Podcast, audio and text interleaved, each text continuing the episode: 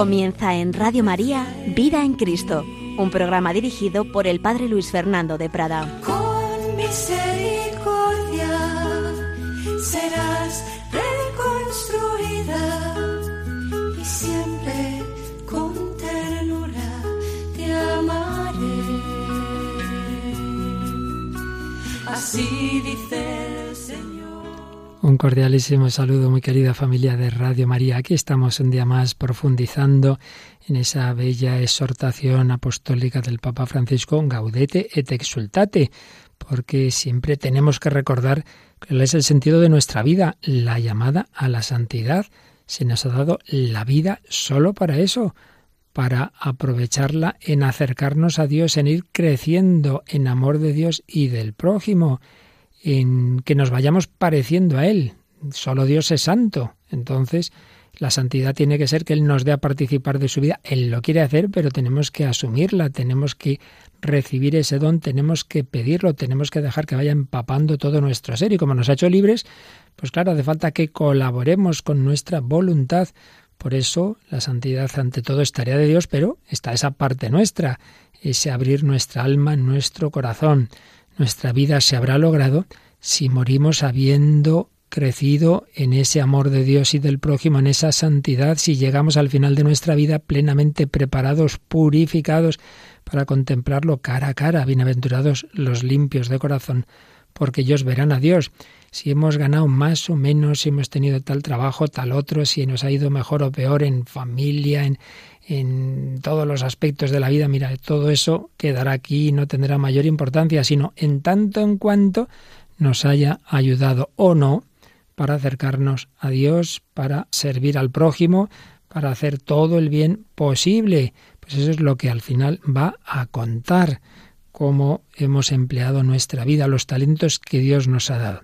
Pues bien, esa llamada no simplemente a salvarnos por los pelos, sino a esa plena madurez de la vida cristiana que recibimos en germen en el bautismo, esa llamada a la santidad que está en, en la raíz, está en los evangelios, está en la llamada de Cristo, pero en los últimos tiempos se nos recuerda más y más, particularmente el Vaticano II nos habló, capítulo 5 de la Lumen Gentium, esa vocación universal a la santidad, todos los papas después, y también Papa Francisco en esta exhortación, que él mismo dice que no pretende un avance doctrinal, no pretende entrar en, en cuestiones muy teológicas, sino recordarnos de una manera sencilla, pero, pero muy, muy práctica, pues esa llamada a la santidad. La estamos comentando, vimos ya el primer capítulo, llamada a la santidad, todos llamados a unirnos a Dios, cada uno a nuestra manera, unidad y diversidad de la santidad. Segundo, vimos en dos días dos sutiles enemigos de la santidad, ese neognosticismo de poner el acento en lo, intelectual, el peligro de creer que somos más santos por saber mucho, con, con una lógica fría y dura que busque dominarlo todo, pues no. La experiencia cristiana no es un conjunto de elucubraciones mentales, neonosticismo, pero más habitual es el neopelagianismo o voluntarismo, poner el acento en lo que hacemos nosotros, en mis propósitos, en mi voluntad, que hay que ponerla, sí, sí, pero siempre subordinada a la gracia, sabiendo que Dios no nos hace superhombres de golpe, que Él cuenta con nuestra limitación y que se trata pues de, de, hacer lo que podamos y confiar mucho en el Señor. Y estábamos ya en el tercer capítulo, a la luz del Maestro, porque el núcleo del mensaje evangélico y en definitiva el reflejo de cómo es el corazón de Cristo es el sermón del monte y particularmente las bienaventuranzas. Es a lo que se dedica ese capítulo tercero. Vimos el último día esas bienaventuranzas, como el Papa las va comentando y cómo eh, terminaba cada, cada reflexión sobre cada una de ellas, pues con ese resumen, ser pobre en el corazón, eso es santidad, reaccionar con humilde mansedumbre, eso es santidad, saber llorar con los demás, buscar la justicia con hambre y sed, mirar y actuar con misericordia, mantener el corazón limpio de todo lo que mancha el amor, sembrar paz a nuestro alrededor y aceptar cada día el camino del Evangelio, aunque eso nos traiga problemas, eso es santidad. Ahí nos habíamos quedado, pero nos faltaba la prolongación que hace de estas bienaventuranzas el Papa con el capítulo 25 del Evangelio de San Mateo. Enseguida vamos a centrarnos en ello. Pero antes recordemos que tras acabar este capítulo tercero quedan dos capítulos más en la exhortación. El cuarto, unos signos de la santidad que el Papa quiere destacar especialmente en el mundo de hoy, no porque sean lo más importante, sino porque él ve que especialmente hoy tenemos que tenerlos más presentes en la cultura actual, la perseverancia, paciencia, mansedumbre, la alegría y sentido del humor, la audacia y el fervor, la vida eh, eclesial en comunidad y la oración constante. Y finalmente el quinto capítulo es combate, vigilancia y discernimiento. Todo esto lo vivimos en un combate, estamos en guerra, sí, sí, es así, contra el espíritu mundano, contra nuestra propia carnalidad y por supuesto contra el príncipe de este mundo, el demonio que existe, que no es ningún mito. Bueno, de todo esto ya hablaremos, pero vamos a, volver a ese capítulo tercero, tras ver las bienaventuranzas, en el número 95 dice el Papa Francisco. En el capítulo 25 del Evangelio de Mateo, Jesús vuelve a detenerse en una de estas bienaventuranzas, la que declara felices a los misericordiosos. Si buscamos esa santidad que agrada a los ojos de Dios, en este texto hallamos precisamente un protocolo sobre el cual seremos juzgados. Porque tuve hambre y me disteis de comer, tuve sed y me disteis de beber, fui forastero y me hospedasteis Estuve desnudo y me vestisteis, enfermo y me visitasteis, en la cárcel y vinisteis a verme. Mateo 25, del 35 al 36. Entonces vemos cómo el Papa conecta aquí estos dos textos de una manera original.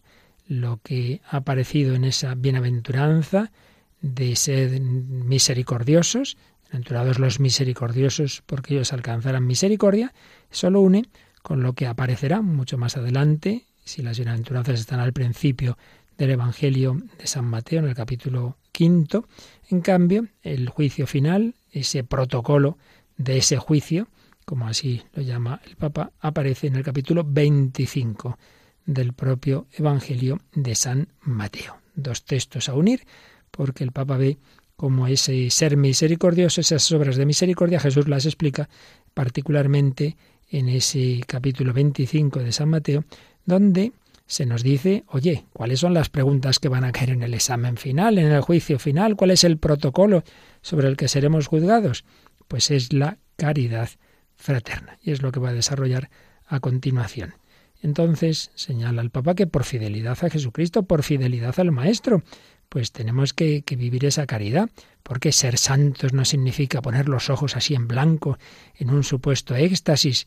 Y cita a San Juan Pablo II, en aquel gran documento con el que inició el tercer milenio, Novo Milenio Neunte, decía ahí el Santo Padre polaco que si verdaderamente hemos partido de la contemplación de Cristo, tenemos que saberlo descubrir, sobre todo en el rostro de aquellos con los que Él mismo ha querido identificarse. Hemos partido en esa exhortación apostólica, el Papa Juan Pablo II decía, bueno, tenemos que contemplar el rostro de Cristo, la oración, la liturgia, la contemplación, pero si lo estamos contemplando de verdad, tenemos que saber descubrir ese rostro de Cristo también en el rostro de aquellos con los que él mismo ha querido identificarse. Por eso, ese texto de, San Mateo, eh, del, del juicio final, el mismo Juan Pablo II decía que no es una simple invitación a la caridad, en el fondo es una página de Cristología. Ilumina el misterio de Cristo porque Cristo está presente en los pobres y sufrientes, como dice aquí ya el Papa Francisco. En esta llamada a reconocerlo en los pobres y sufrientes se revela el mismo corazón de Cristo, sus sentimientos y opciones más profundas. Entonces, dice el Papa Francisco que es mi deber como vicario de Jesús, fijaos, ¿eh? lo dice muy serio, el rogar a los cristianos que acepten estas peticiones y reciban con sincera apertura, sin glosa, sin eglosa, una expresión de San Francisco de Asís que cuando tomaba el Evangelio decía, esto hay que tomárselo en serio, ¿eh? esto es lo que dice aquí Jesús de la pobreza, de la confianza en la providencia, no, no, bueno, hombre, hay que ver, según se entienda, no, no, decía, el sin glosa, sin glosa. Pues también nos dice el Papa Francisco que pues tomemos estas palabras de Jesús sin glosas, sin comentarios, sin elucubraciones, sin excusas que les quiten fuerza, que al final es lo que hacemos. Tanto comentario y tanto darle vuelta y tanto el género literario y no sé qué, y al final pues, pues no hacemos caso al Evangelio. El Señor nos dejó bien claro que la santidad no puede entenderse ni vivirse al margen de estas exigencias suyas, porque la misericordia es el corazón palpitante del Evangelio, una expresión del mismo Papa Francisco, pero que él cita de aquella bula Misericordiae Vultus, con la que convocaba el año de la misericordia. A continuación nos pone una reflexión, pues nada teórica, de algo que a todos nos ha podido ocurrir alguna vez. Cuando encuentro a una persona durmiendo a la intemperie, en una noche fría, puedo sentir que ese bulto es un imprevisto que me interrumpe, un delincuente ocioso, un estorbo en mi camino, un aguijón molesto para mi conciencia, un problema que deben resolver los políticos, y quizá hasta una basura que ensucia el espacio público. O puedo reaccionar desde la fe y la caridad, y reconocer en él a un ser humano con mi misma dignidad, a una criatura infinitamente amada por el Padre, a una imagen de Dios, a un hermano redimido por Jesucristo. Eso es ser cristianos. ¿O acaso puede entenderse la santidad al margen de este reconocimiento vivo de la dignidad de todo ser humano? Pues menudo párrafo este número 98. Cuando tú te encuentras a alguien en esa situación, una persona durmiendo la intemperie, ¿qué piensas? Ah, vaya lío, vaya problema, vaya bulto que está aquí, vaya estorbo, a ver quién arregla esto. O reaccionas desde la fe y la caridad. Oye, que es un ser humano con tu misma dignidad, amado infinitamente por el Padre, imagen de Dios, redimido por Jesucristo. Bueno, pues esta segunda reacción es la propia del cristiano, porque no puede entenderse la santidad como si no tuviera nada que ver con reconocer la dignidad de todo ser humano. Lo cual, sigue diciendo, implica para nosotros cristianos una sana y permanente insatisfacción porque, aunque aliviara a una sola persona, justificaría todos nuestros esfuerzos, eso no basta. Claro, no podemos decir, bueno, yo ya una vez ayudé a alguien, ya, ya me quedo tranquilo el resto del año. Hombre, no se trata de realizar solo algunas obras buenas, sino de hacer todo lo posible por buscar un cambio social. Claro, aquí ya no depende solo de uno, pero cada uno poner de nuestra parte por, todo lo que pueda ayudar a una sociedad que, que, que no descarte, que no deje de lado a nadie. Y en cualquier caso, cuando nosotros nos encontremos en situaciones así, pedir al Señor reaccionar, reaccionar desde la fe y de la caridad. Y a continuación, el Papa dedica unos números bajo el título Las ideologías que mutilan el corazón del Evangelio, donde nos recuerda algo que, bueno, todos los papas nos han dicho, ¿no?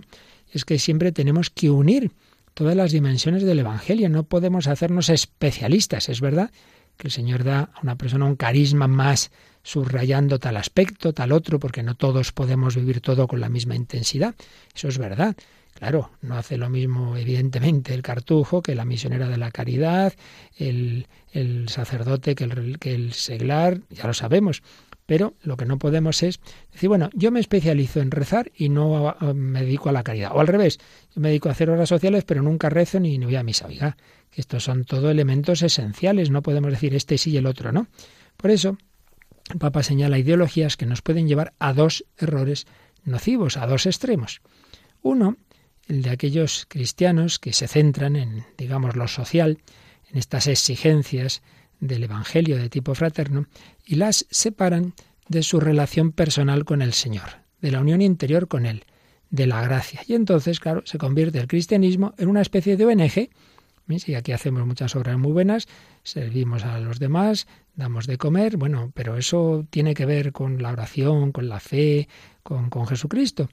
Entonces se convierte el cristianismo en una especie de ONG, como ya dijo el Papa Francisco en la primera homilía que hizo todavía con sus compañeros de cónclave al acabar el mismo, una ONG quitándole esa mística luminosa que también vivieron pues un San Francisco de Asís, San Vicente de Paul, Santa Teresa de Calcuta y otros muchos.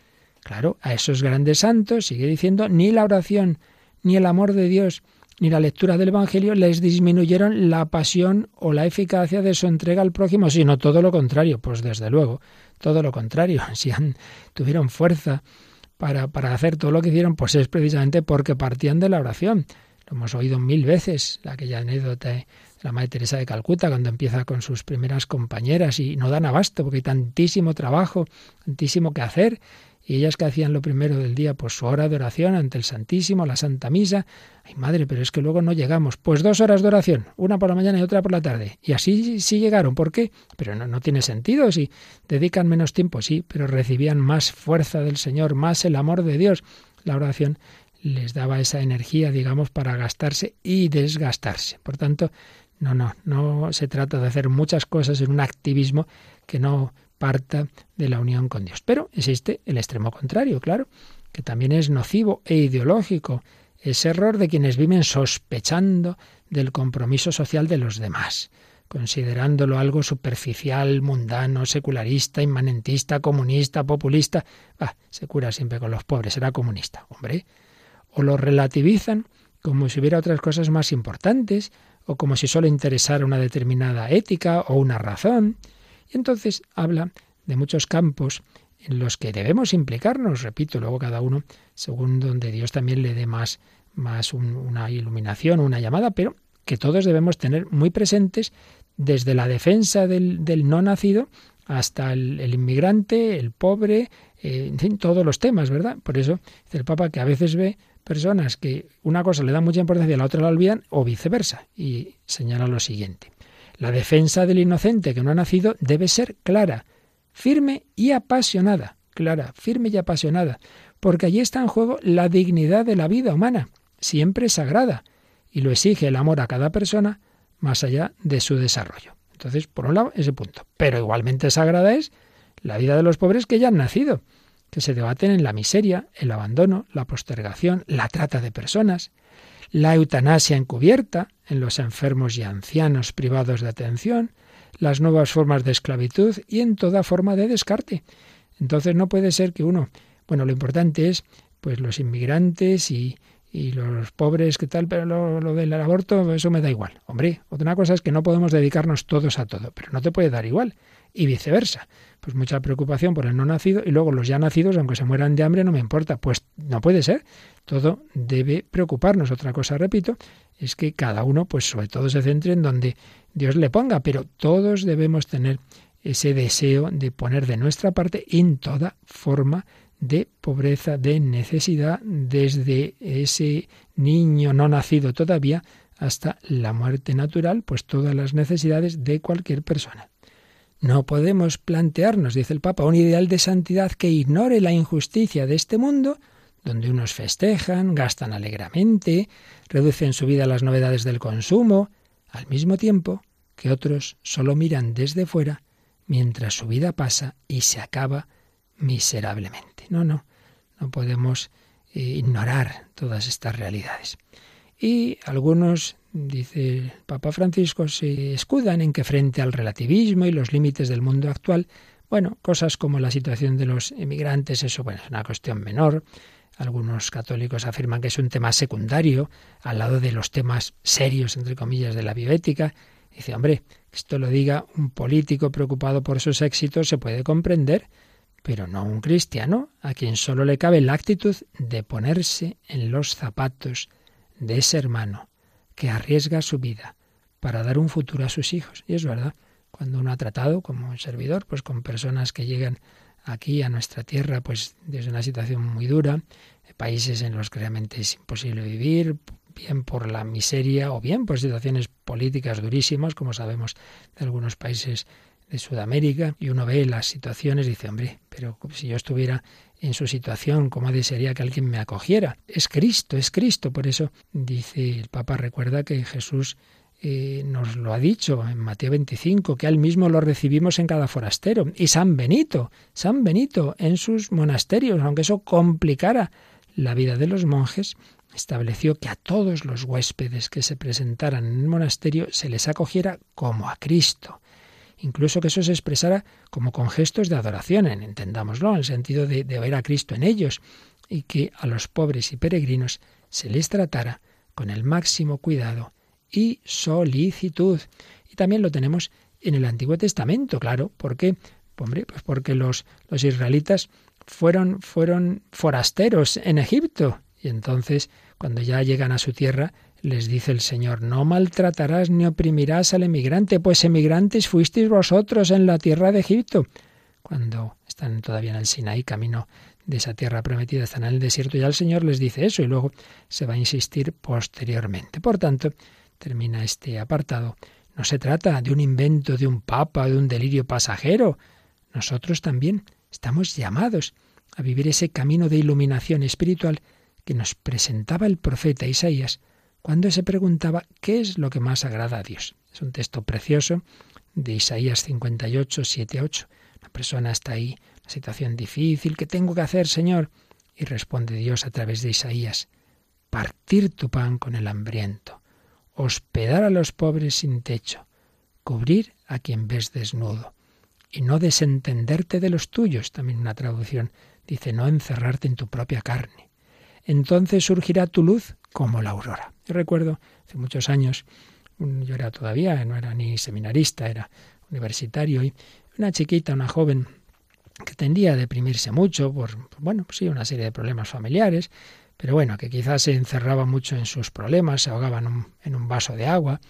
Y una vez, pues que estábamos hablando, vino a verme, eh, donde yo estaba estudiando, y en momento de descanso entre clase y clase, y le dije, mira, ¿me acompañas? Que justo aquí cerca vive una pues, señora mayor, que en mi grupo de jóvenes cristianos nos gusta visitarla, y puedes venir conmigo, ah, muy bien, muy bien. Fuimos y claro, esta pobre señora, sola, mayor, acababa de tomar un vaso de leche al cuarto de hora, lo devolvía siempre muy mal del estómago, en fin, echa una pena.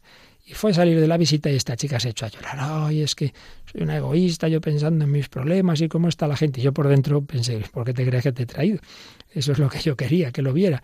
Y es que muchas veces eso, nos quedamos en nuestros problemas. ¿Y qué tienes que hacer? Partir tu pan con el hambriento, hospedar a los pobres sin techo, no desentenderte de los tuyos. Entonces surgirá tu luz como la aurora. Muchas veces buscamos salir de una situación de oscuridad, de crisis, pues simplemente con nuestras reflexiones y lo que hay que hacer es salir de ti mismo, ver las necesidades del prójimo, meterte en ese voluntariado, esa misión y ya verás tú cómo te pasan muchas tonterías.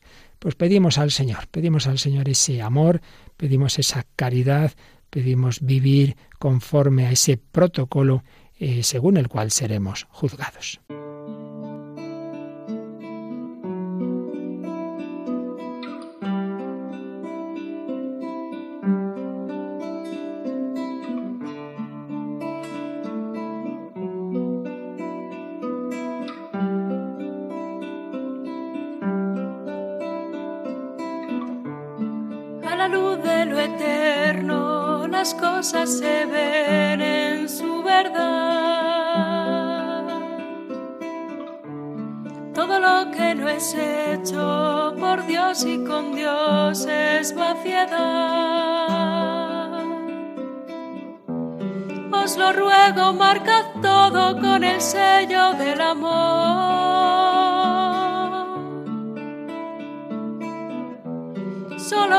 Esto permanece, no olvidéis el amor.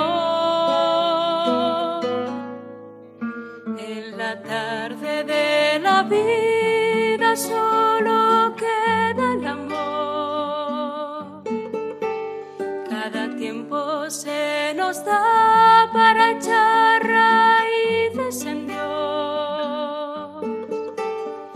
La vida es cosa seria, no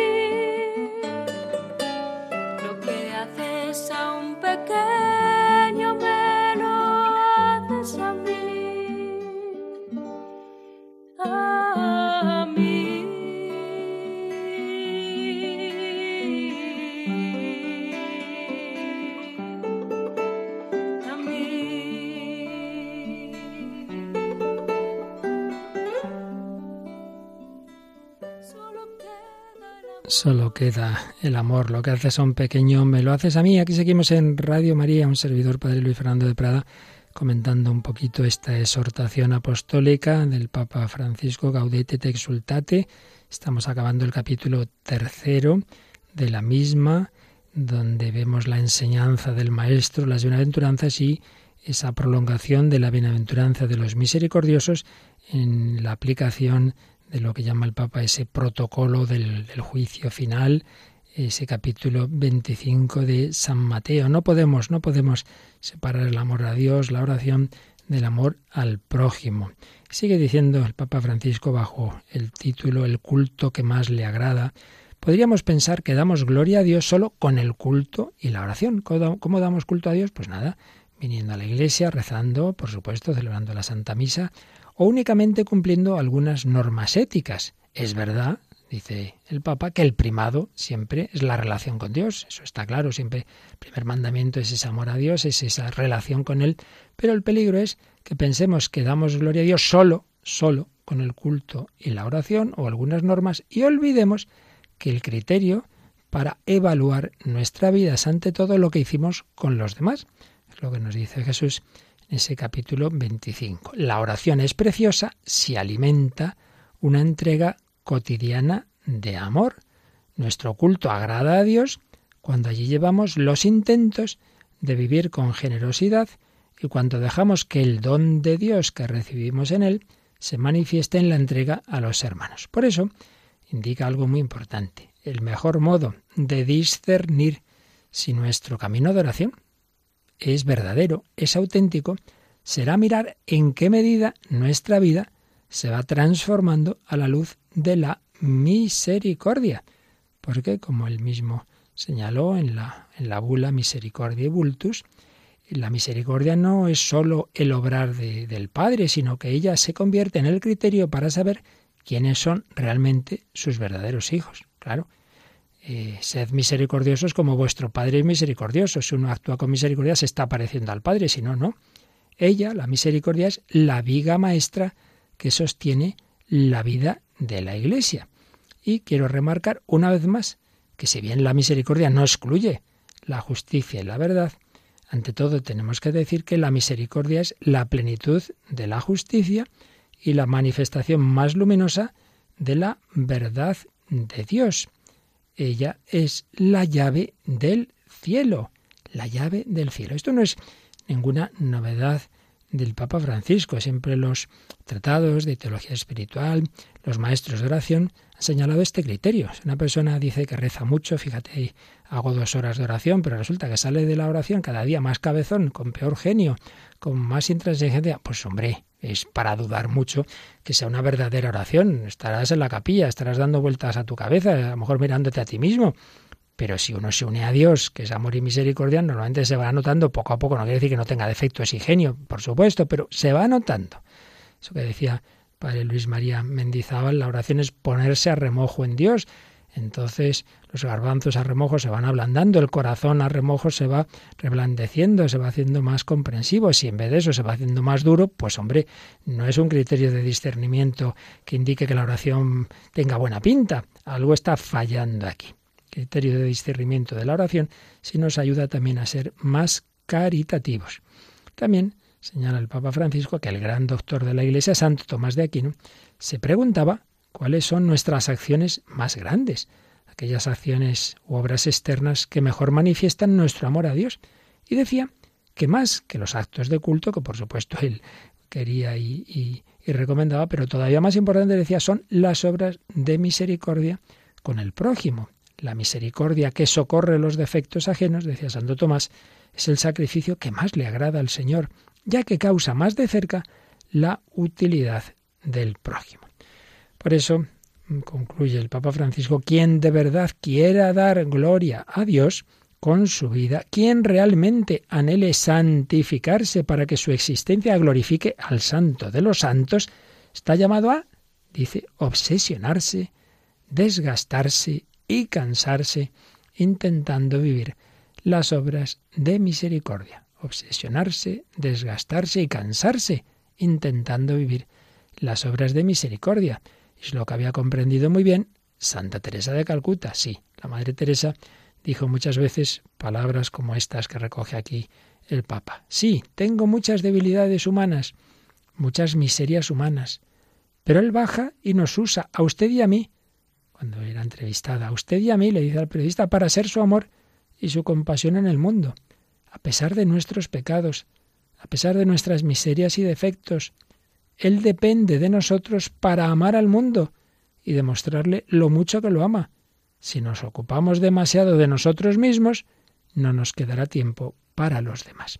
María Teresa decía, no, no, sí, yo tengo limitaciones como todos, pero, pero a pesar de eso el Señor quiere servirse de nosotros para mostrar al mundo entero cómo Él lo ama y quiere amar a través nuestro. Tú necesitas mis manos, mi cansancio, que a otros descanse.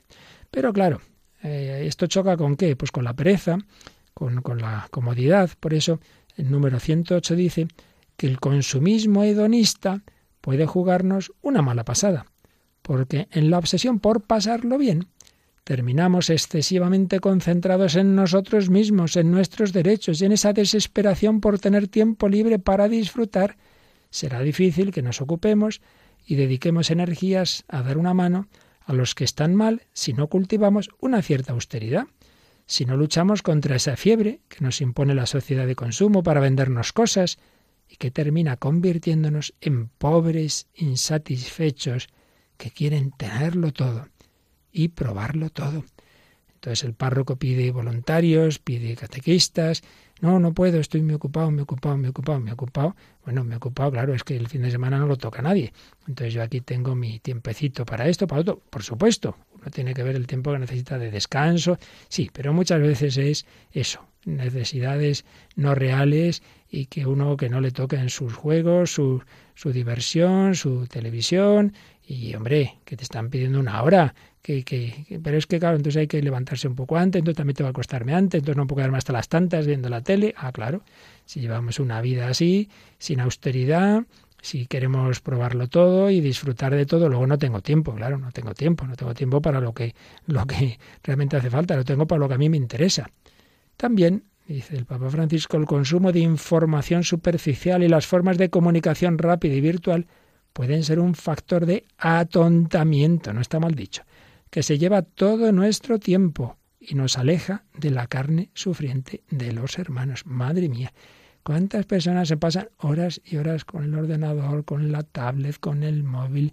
Ay, es que no me ha dado tiempo a rezar, a leer o a hacer esa visita al pobre, al enfermo, a mi abuelita. No ha dado tiempo. ¿Cómo no ha dado tiempo? Pues ya ha pasado cinco horas ahí viendo vídeos de tonterías, hijo. Claro, así no hay tiempo, ¿no? Desde luego.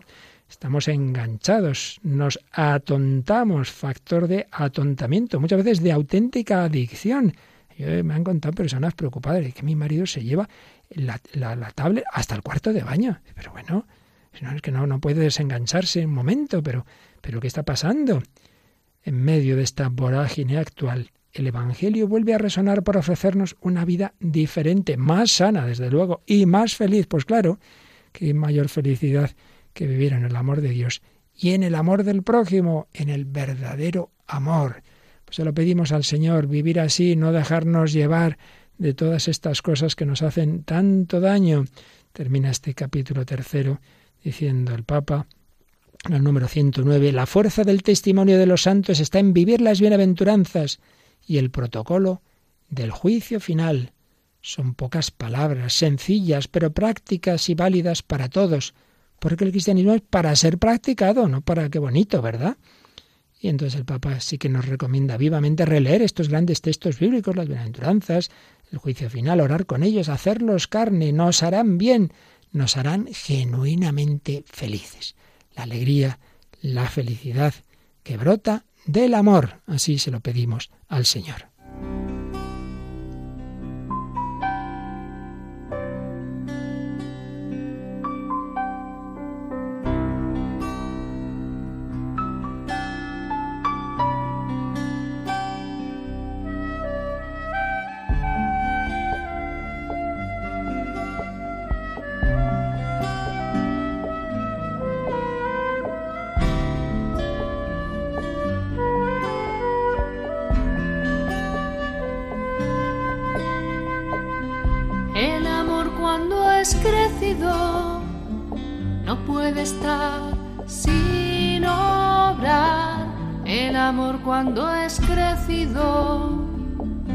Puede estar sin obrar.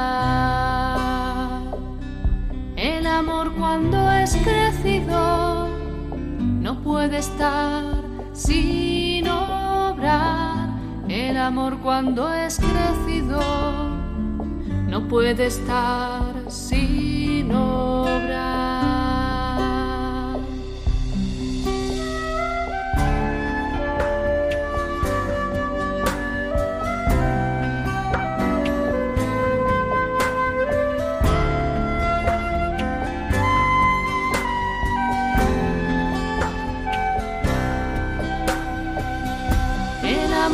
Cuando es crecido no puede estar sin obrar. El amor cuando es crecido no puede estar sin obrar. El amor cuando es crecido no puede estar sin obrar. El amor cuando es crecido puede estar sin obrar.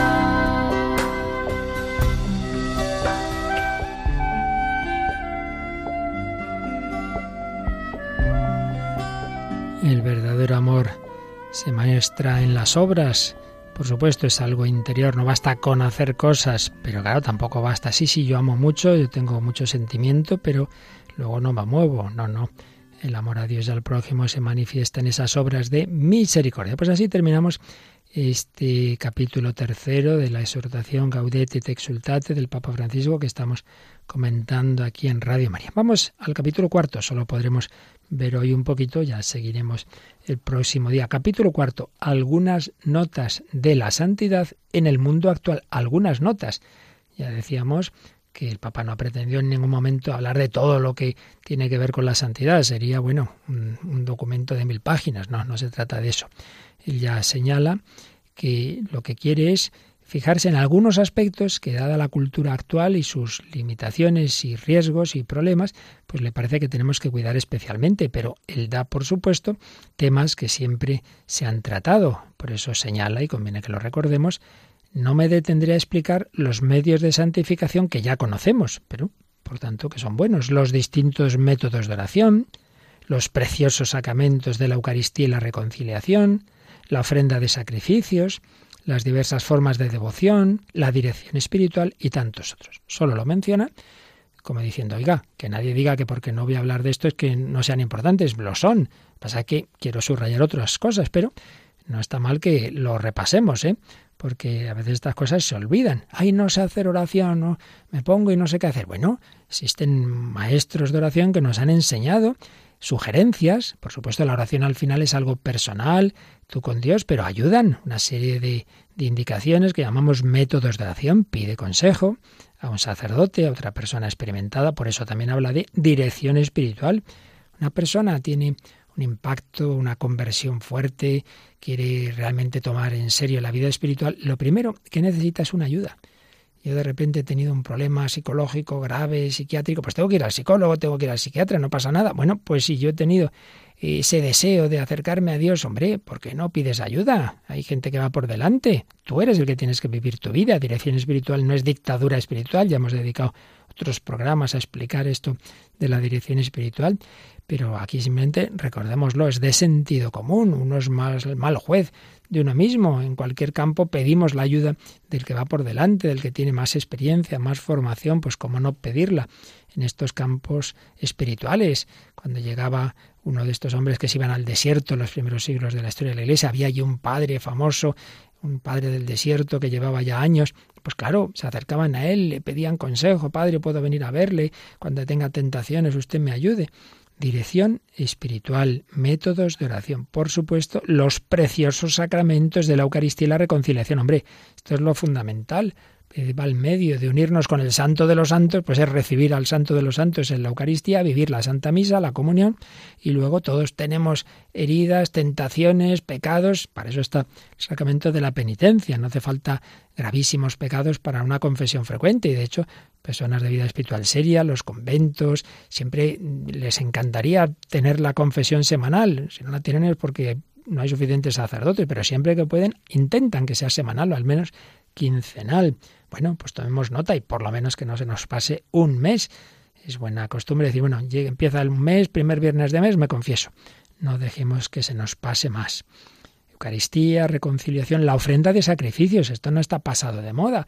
Si queremos aceptar las dificultades de la vida, las cruces que nos llegan, pues hagamos pequeños ensaños, pequeños sacrificios en otras cositas. Pues mira, esto me gusta mucho, tomo un poco menos, o esto que me gusta menos, tomo más, o en fin, no, me dejo llevar de la comodidad, o, me pongo un tiempo, simplemente tal tiempo para eh, la tele o la lectura de no sé qué, tal, y ahí corto.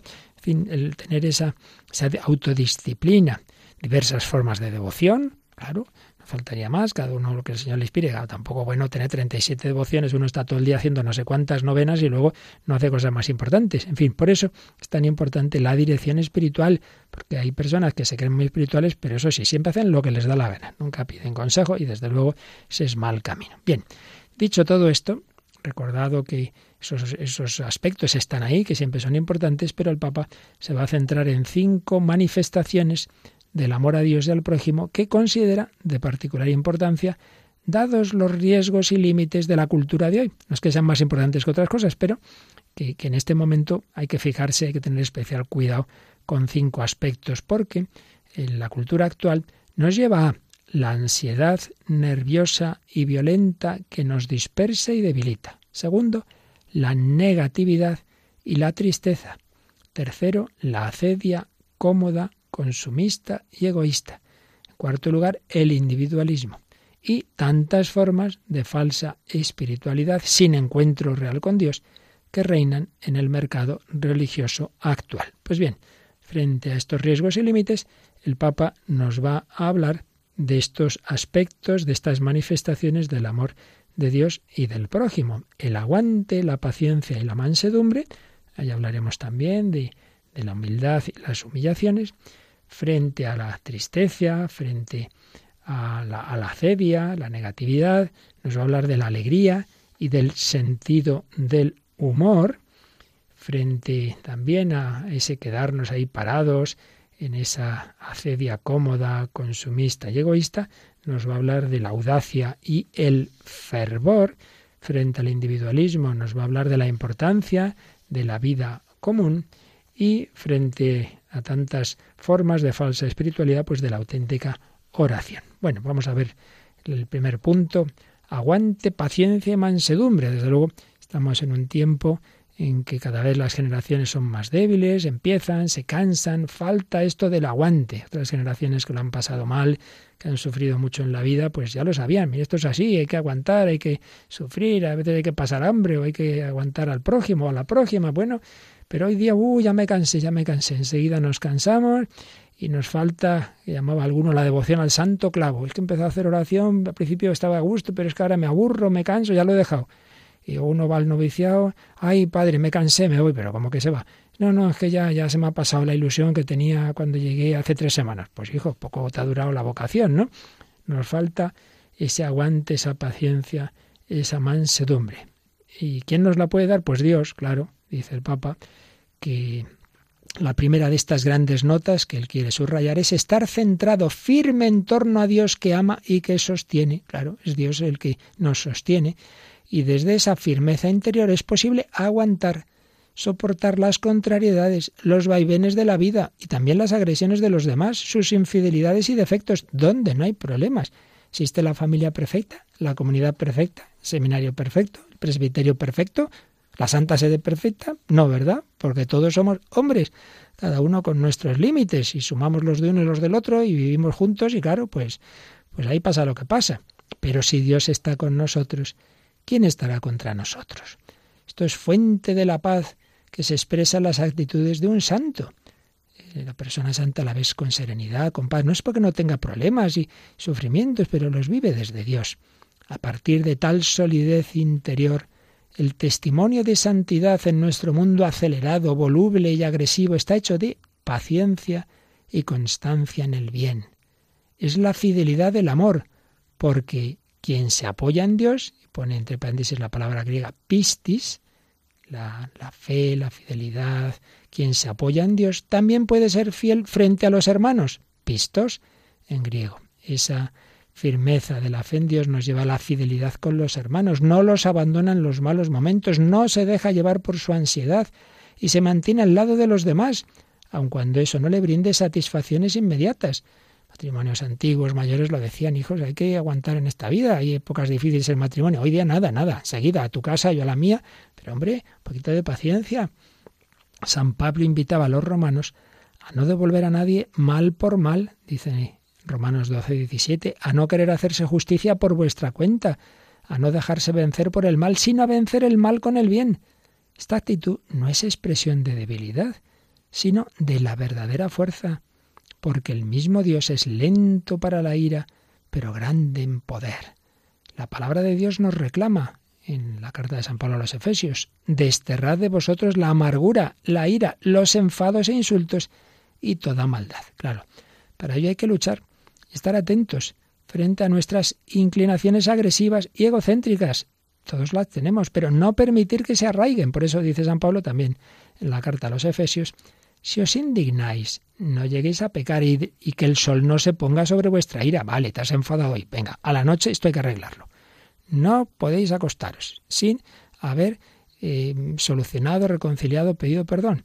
Y una cuestión muy bonita en algunas bodas que es dar el consentimiento sobre un Cristo y luego ese Cristo tenerlo ahí en casa y acabar rezando el día ante Él y pidiéndose perdón ante Él si ha habido cualquier cosa. Que no se ponga el sol sobre vuestra ira. Cuando hay circunstancias que nos abruman, siempre podemos recurrir al ancla de la súplica que nos lleva a quedar de nuevo en las manos de Dios y junto a la fuente de la paz. Qué bella idea, qué bella frase momentos en la vida que uno está superado, abrumado, no puedo más, Señor, nos queda siempre el ancla de la súplica, orar a Dios, gritarle a Dios.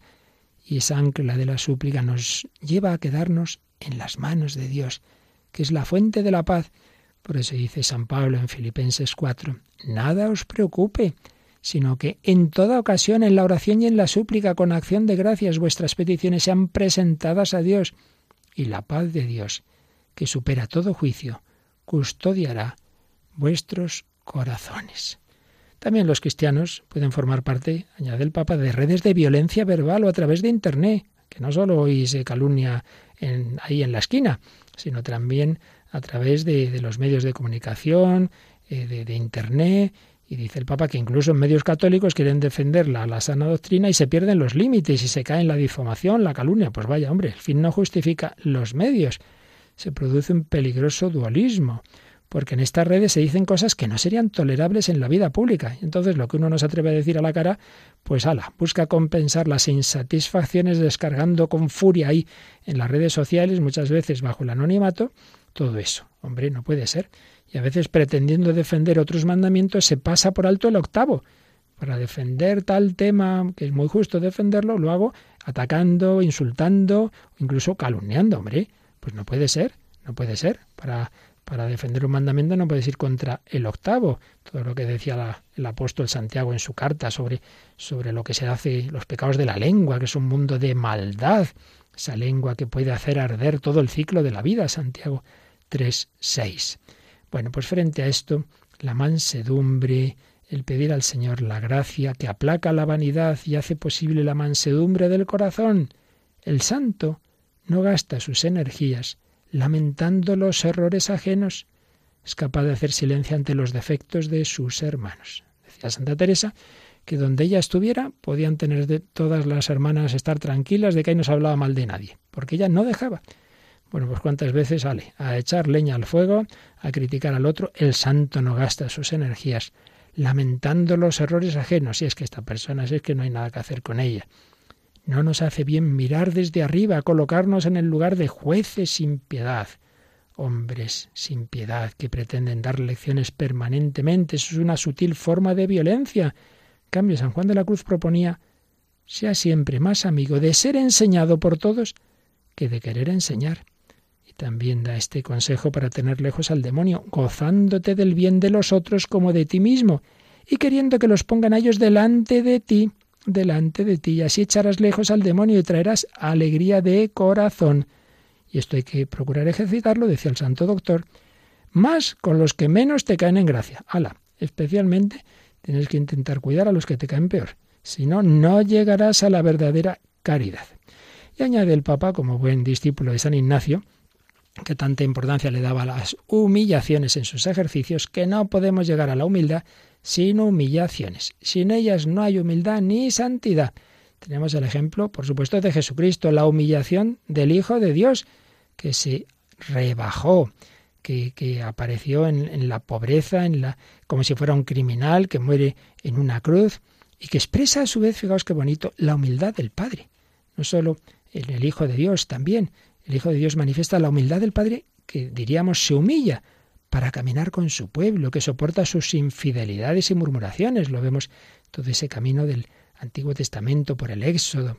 Y dice el Papa que no se refiere solo a las situaciones crudas de martirio, sino a esas humillaciones cotidianas que tantas veces a todos nos llegan, de aquellos que callan por salvar a su familia o evitan hablar bien de sí mismos, prefieren exaltar a otros, eligen las tareas menos brillantes, prefieren soportar algo injusto por ofrecerlo al Señor. Dice San Pedro en su primera carta, que aguantéis cuando sufrís por hacer el bien. Esto no quiere decir, dice el Papa Francisco, caminar con la cabeza baja, así, hablar poco, escapar de la sociedad. No, hombre, no, no se trata de eso. Precisamente una persona humilde, liberada del egocentrismo, puede atreverse a discutir amablemente, reclamar justicia, defender a los débiles, porque no está luchando por su propio interés. Se trata de un camino para imitar a Jesús y crecer en la unión con Él. Claro, el mundo se burla, mira este tonto, te parece más que hermano es primo. Pues muy bien, más vale ser primo por Cristo que aquí un egoísta. Y termina este apartado diciendo el Santo Padre que esta actitud supone un corazón pacificado por Cristo, liberado de esa agresividad que brota de un yo demasiado grande.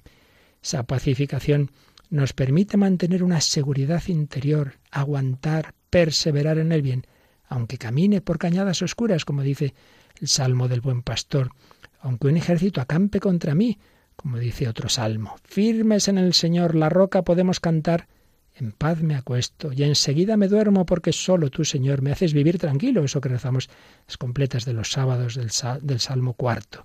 Cristo es nuestra paz que vino a guiar nuestros pasos por el camino de la paz y que le dijo a Santa Faustina Kowalska que la humanidad no encontrará paz hasta que no se dirija con confianza a la misericordia divina.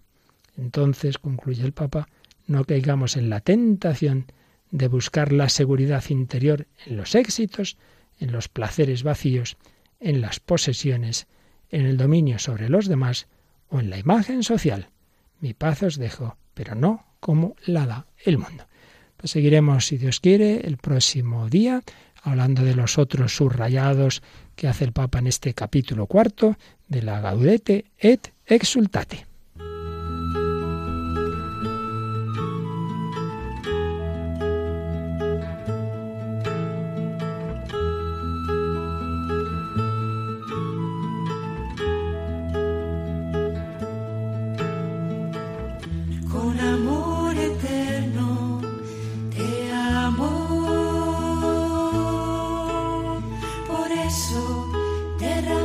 Han escuchado Vida en Cristo, un programa dirigido por el Padre Luis Fernando de Prada.